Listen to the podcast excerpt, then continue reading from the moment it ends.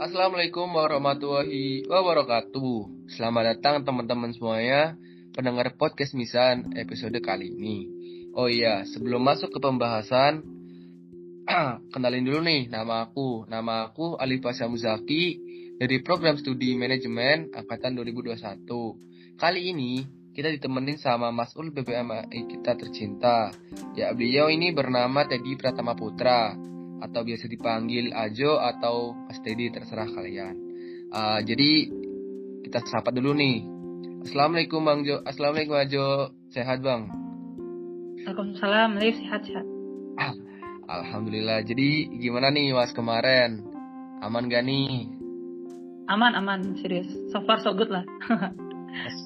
siap siap siap. Uh, jadi ini kita intermezzo sedikit ya aja ya. Jadi aku pikir Ajo tuh namanya Mas Teddy gitu loh. Jadi aku pikir Ajo tuh bukan pengganti Mas gitu. Jadi tadi udah sempat dibahas kan ya.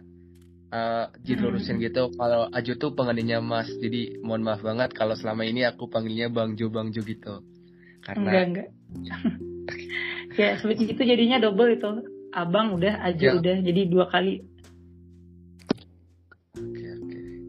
Uh, jadi kesalahpahamannya udah dilurusin. Kita langsung masuk ke pembahasan kita kali ini, yaitu motivasi untuk mereka yang sedang dilanda virus merah jambu. Menurut Aju sendiri, gimana nih? Kalau kayak gitu tuh di masa remaja salah nggak nih? Uh, sebenarnya itu nggak salah, uh, Liv. Jadi memang fitrahnya kita sebagai manusia ya, dititipkan rasa cinta oleh Allah dan bahkan itu jadi tanda kalau kita masih menjadi orang yang normal. Makanya uh, aja mau tanya dulu nih uh, Kak Alif di dalam cinta coba kapan waktu yang tepat untuk menggunakan logika atau perasaan? Kalau dari aku sendiri ya kalau pakai logika atau perasaan aku lebih sering pakai logika sih. Tapi kebanyakan teman-teman aku itu pakai perasaan kalau mereka kena virus merah jambu.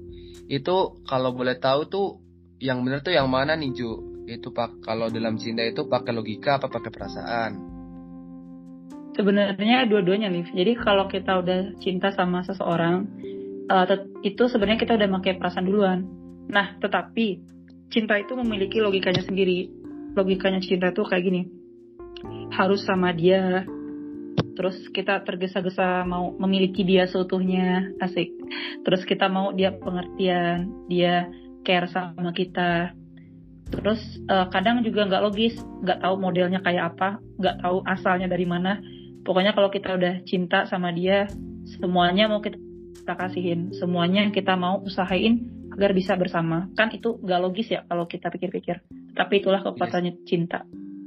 Yaitu makanya uh, kita sebagai anak muda harus membangun kemampuan mengontrol diri yang baik sebelum kita suka atau cinta sama orang lain agar nanti ketika uh, Ajo atau Alif dan teman-teman yang dengar di sini, ketika kita mencintai orang lain, kita tidak berlaku uh, yang melanggar norma-norma yang ada.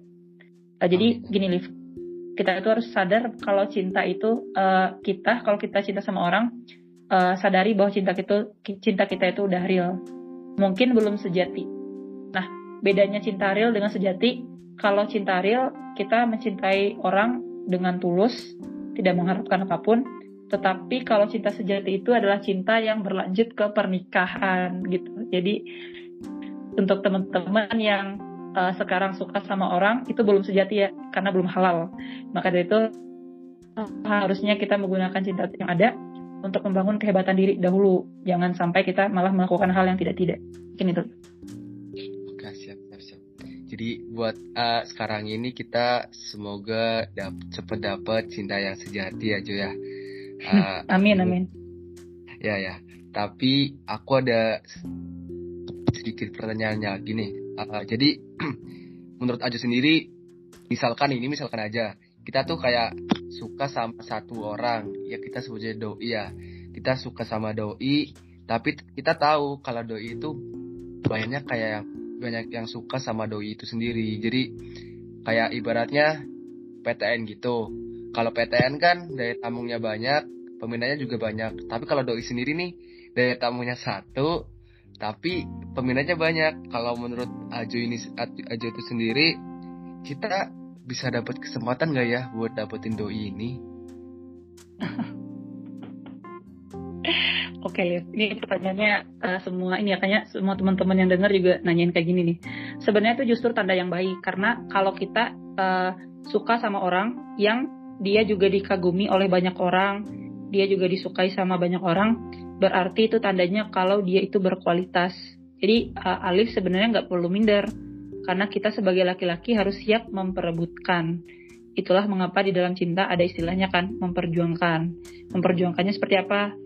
Uh, untuk menghalalkan dia gitu, untuk menjadikan dia sebagai pasangan yang uh, insya Allah semoga dunia dan akhirat. Sebenarnya gini, satu hal yang harus teman-teman uh, perempuan ketahui kalau ada yang dengar ini ya teman-teman uh, perempuan, uh, katakan saja nih kita laki-laki yang tidak begitu tampan, oke? Okay?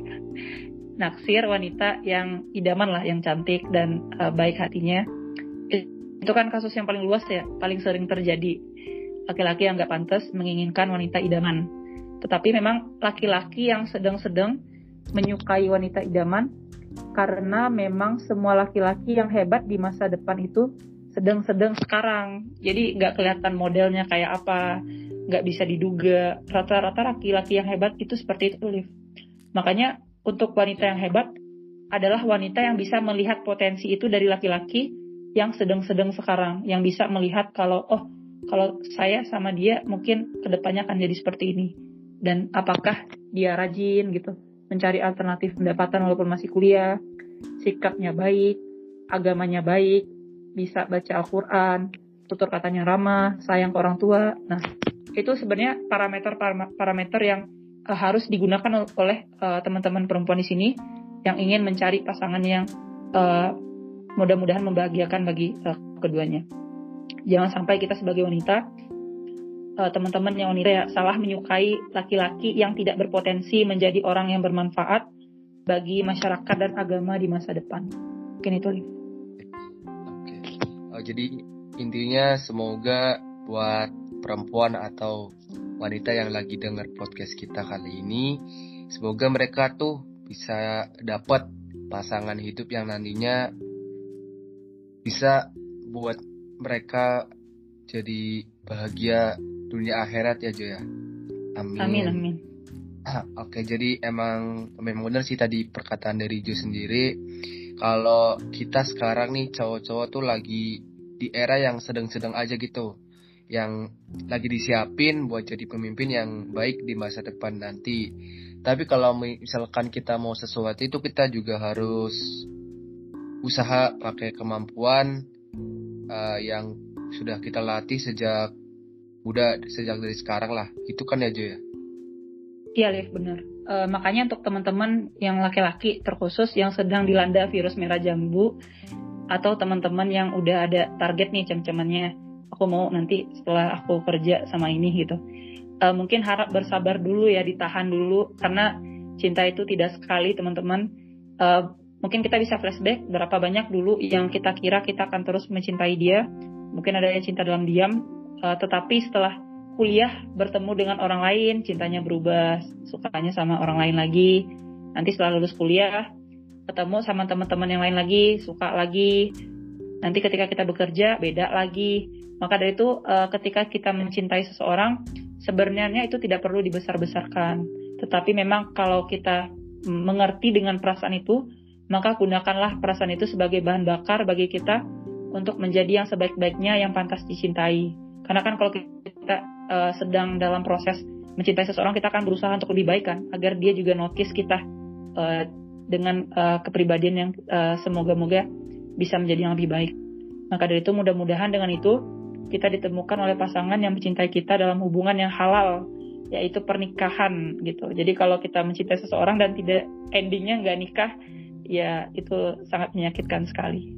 Semoga kita semoga kita mencintai orang yang endingnya pernikahan dan yang akan menghebatkan kita dan uh, pasangan kita di masa depan untuk kesejahteraan masyarakat dan agama itu yang paling penting. Amin amin. Mungkin itu